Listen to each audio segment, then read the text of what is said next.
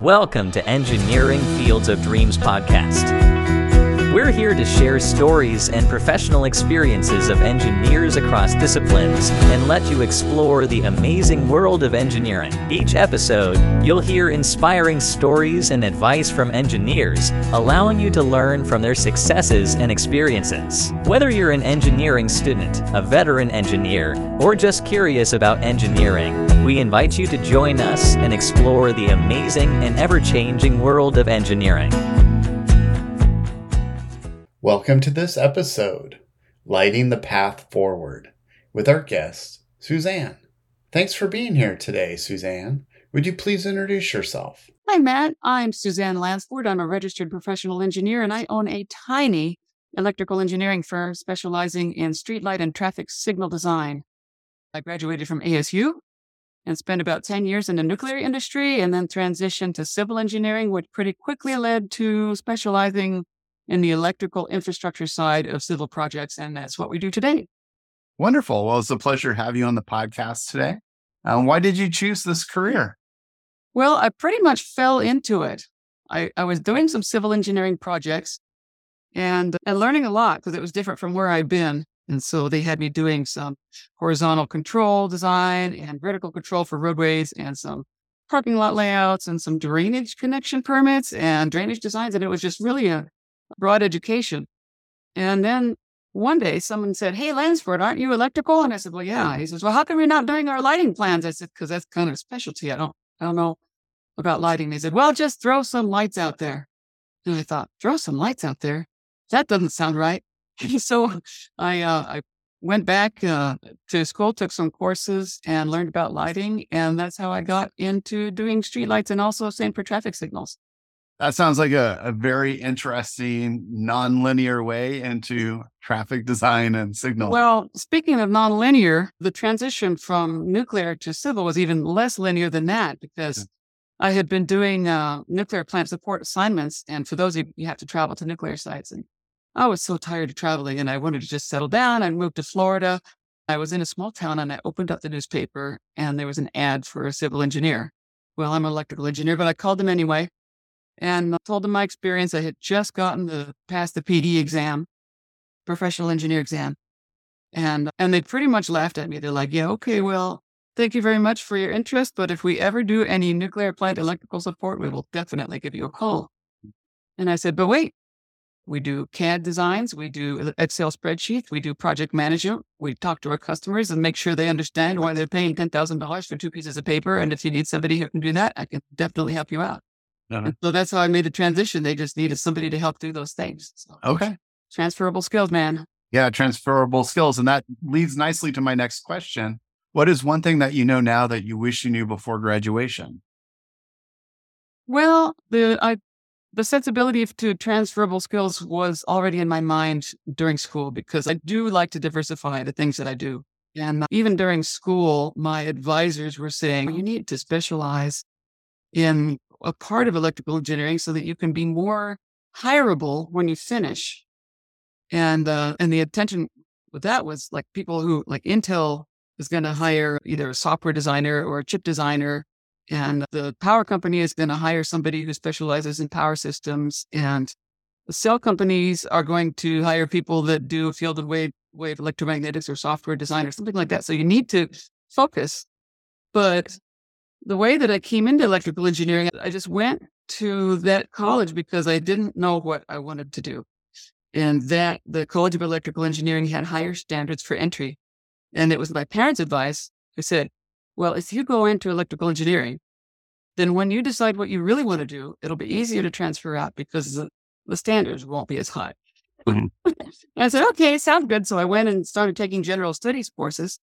And some of the, uh, the in, introductory electrical engineering courses were transferable on the, on as the, could apply to any degree. And they were so interesting. And I started getting into it more and started getting into those lab classes. And it was just so cool to me. And it's not anything that was in my head at all going into college. I was just going to college to get a degree and do something and graduate and, and have a life. And, and there mm-hmm. was no part of me that was drawn to engineering. But when I came across it, I found it just fascinating. And uh, it appealed to appealed to my sense of uh, to the idea that you could use math and science to describe things that before that I thought were just completely subjective. It, it was just a new world to me. I took a course in error control coding, which is where you, you, can understand the different methods of, of complexity that you can use if you have, for example, a, a compact disk with a scratch on it. Mm-hmm. And the scratch completely inundates the uh, destroys the data in that little part where the scratch is.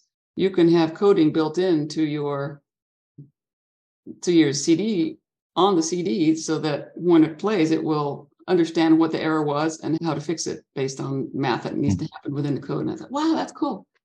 And then field and wave electromagnetics. I'm like, wow, what's cooler than that? I had no idea about anything about that. And so I just took that basic course. And then there the power courses that we all had to take were interesting. And I ended up with a very diverse degree. And consequently, the offers that I got were almost non-technical like the Navy wanted fighter pilots and Intel needed sales engineers. And what I eventually went with was Sargent and Lundy, an electrical a nuclear plant design company, needed some electrical engineering support. So and now you have your own business. I do have my own business. After I had gotten into electrical infrastructure design, and I was the only person at that civil engineering firm that was doing electrical work. And so as a as an employee, I was like the one person out of 250 that was doing something that nobody else was doing. And it was kind of a challenge for them to uh, manage the resources that I needed in the meetings that I wanted to go to. So I thought, well, I can stop being an employee of this company and be an independent contractor. And then, same as always, the engineering firm can send me the plans. I could do the design in CAD and send them back to be integrated into the plan set for construction and just send them an invoice and sign mm-hmm. seal. And I could have my own responsibility and they would not have to manage anything. And mm-hmm. that appealed to everybody. And so that's how I ended up separating from that company. And uh, I was fine just being an independent contractor, but we had an opportunity come up that was federally funded and it required professional liability insurance and errors and omissions insurance. So I thought, well, I better go look into that. And I went to a bunch of providers, and the cost of the premiums was ridiculous. It was like a 25 to 30% of what my gross was expected to be for the project. And I just made a side comment like, how can I find? I was like, is everybody paying this much? And she says, well, offhand, the agent says, well, if you're incorporated, it would be a lot less. I thought, I can incorporate. yeah.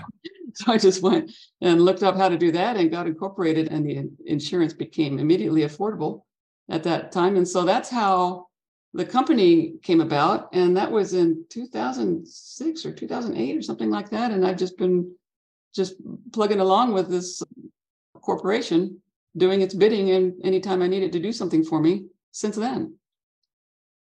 That's a great story. And I assume that you've had some challenging professional situations by running your own business.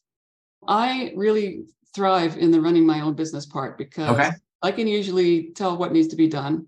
And if I can do it in one hour or I need to work a couple of 24 hour days, mm-hmm. I will do that. And I. I don't feel like I need to be regulated by a higher authority that is trying to regulate how everybody does things. Mm-hmm. Um, I do recognize, though, the need to have that done. Like if you have a bunch of people doing similar work, there needs to be some regimen or some program or some culture that everybody can can follow. Otherwise, mm-hmm. it's chaos.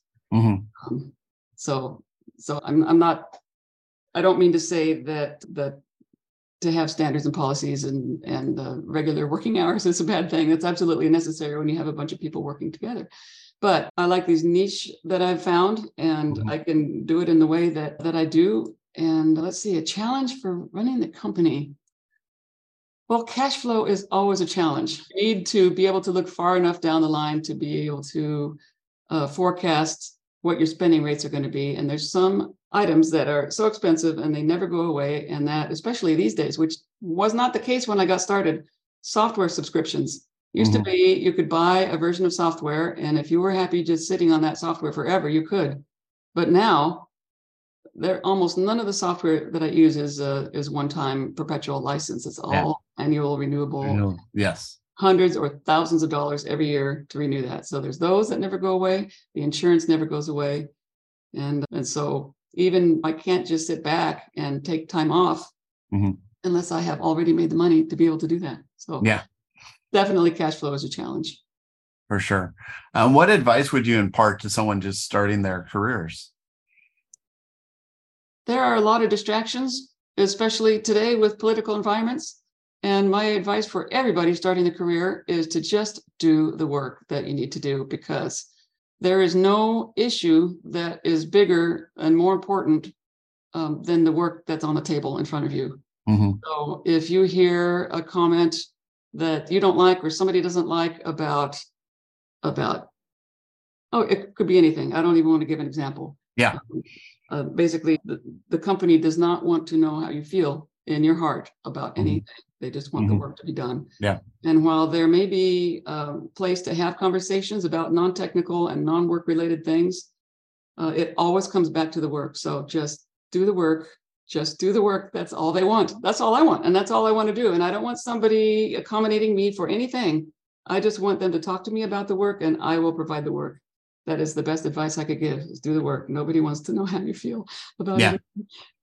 Yeah. And there's just so many landmines getting oh. in some of those non work topics. And we don't have to even list the topics. Right. I think it is very sage advice to stay away from those landmines. Absolutely. Just remember what we're being paid for. Yeah. We're not paid to opine Yes. unless you are actually being paid to opine, which is a very cool gig. Yes. It's that is true, but it's very often not in the engineering world. Right. right.